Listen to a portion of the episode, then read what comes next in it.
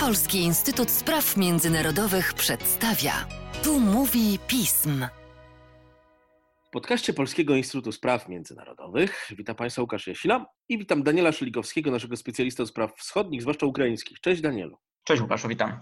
Rok temu pamiętamy obydwaj, i myślę, że spora część z Państwa też pamięta, flesze fotoreporterów. Wiadomo, w Paryżu to się zawsze odbywa w bardzo ładnych budynkach i szczyt formatu normandzkiego, pierwsze tak ważne wydarzenie tego formatu za prezydentury Wołodymyra Zeleńskiego. Tam był to rzeczywiście Władimir Putin, była Angela Merkel, był Emmanuel Macron. Pewne decyzje zostały wtedy podjęte dotyczące przyszłości rozwiązania konfliktu w Donbasie spowodowanego rosyjską agresją. I teraz po roku, myślę, przychodzi pewna pokusa, aby powiedzieć naszym słuchaczom, ile z tych rzeczy zostało zrealizowane, a ile okazało się wyłącznie pustą deklaracją i jak wygląda w tej chwili sytuacja w ogóle tego formatu rozwiązywania konfliktu na terenie Ukrainy.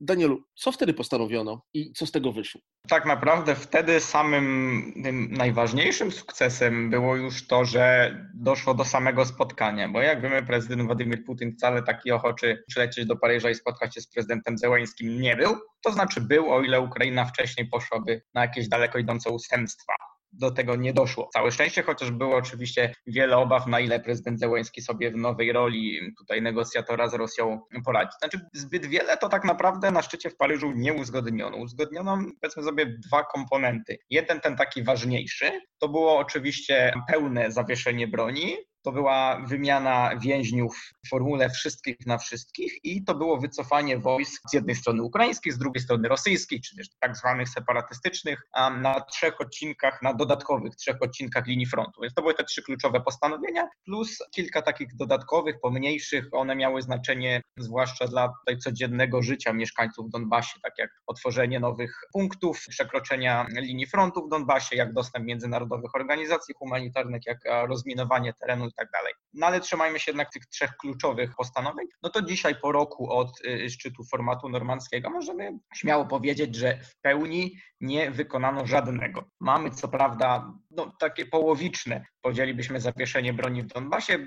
W zasadzie to strona rosyjska co jakiś czas regularnie daje się do strzału w stronę ukraińskiej. Ukraińcy raz odpowiadają, raz nie odpowiadają, no, przymykają oko. Bardziej im zależy na tym, by udawać, że to zawieszenie broni w Donbasie trwa, niż ono rzeczywiście jest. Nie doszło znowu po raz kolejny do wymiany więźniów w formule wszystkich na wszystkich, chociaż trzeba zaznaczyć, że do dwóch wymian jako takich doszło. Tuż po szczycie formatu normandzkiego w grudniu wymieniono 200 osób, natomiast w kwietniu wymieniono 30 kilka osób, więc to jest jakiś sukces, chociaż oczywiście to nie jest to, co uzgodniono w Paryżu. No i kwestia numer trzy to było to wycofanie wojsk na trzech odcinkach linii frontu w Donbasie. No, do tego nie doszło. Więc podsumowując rok, który minął od szczytu formatu normandzkiego, no, te nadzieje, które były, ja myślę, że one były rzeczywiście po stronie ukraińskiej prezydenta Zełęńskiego, no to są jednak zawiedzione nadzieje.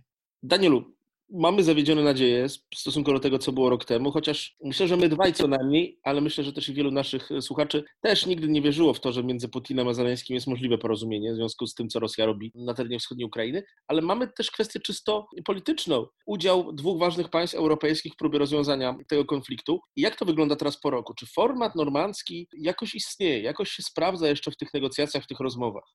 Kwestia formatu normandzkiego ona nie poddaje się takiej łatwej ocenie, bo no, oczywiście z jednej strony to jest format, w którym poczyniono pewne postępy, jeżeli chodzi o te negocjacje, no bo to wszak w, w ramach formatu normandzkiego, czy przy pomocy formatu normandzkiego wynegocjowano te drugie mińskie porozumienia w lutym 2015 y, roku. To w ramach tego formatu jednak wynegocjowano kilka innych kwestii politycznych, czy pchnięto te rozmowy do przodu, no ale z drugiej strony ewidentnie jesteśmy w impasie już od wielu lat. To mimo tego szczytu w Paryżu trwa impas negocjacyjny ten impas oczywiście nie jest jakby kwestią samego formatu, ani kwestią udziału w nim Niemiec i Francji. No on wynika przede wszystkim z pozycji tutaj rosyjskiej, znaczy kompletny brak woli politycznej do tego, żeby po prostu wyprowadzić rosyjskie wojska z Donbasu i dogadać się w kwestii uregulowania sytuacji. Tutaj jakby Rosjanie uważają, że status quo, czyli ta wojna takiej niskiej intensywności, no ona jest korzystna z ich punktu widzenia i nie chcą pod tym względem ustąpić. Natomiast rzeczywiście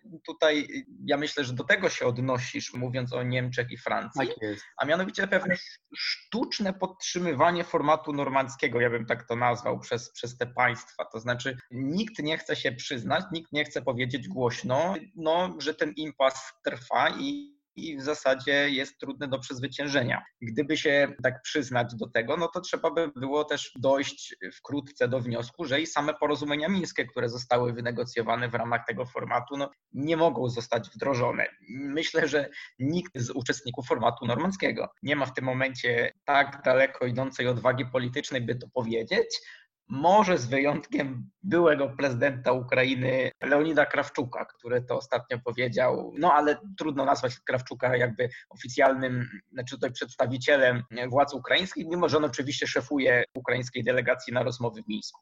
Powiedziałeś o sztucznym pompowaniu formatu normandzkiego w związku z nieprzyznawaniem się do tego, że on poniósł pewną klęskę. Czy na Ukrainie jeszcze się w ten format inwestuje? Czy uważany jest on na poważnie za sposób rozwiązania konfliktu wojennego, który tam istnieje. Czy ktoś, na przykład prezydent Zeleński, inwestuje jeszcze w to wszystko swój autorytet? Danielu, jak uważasz?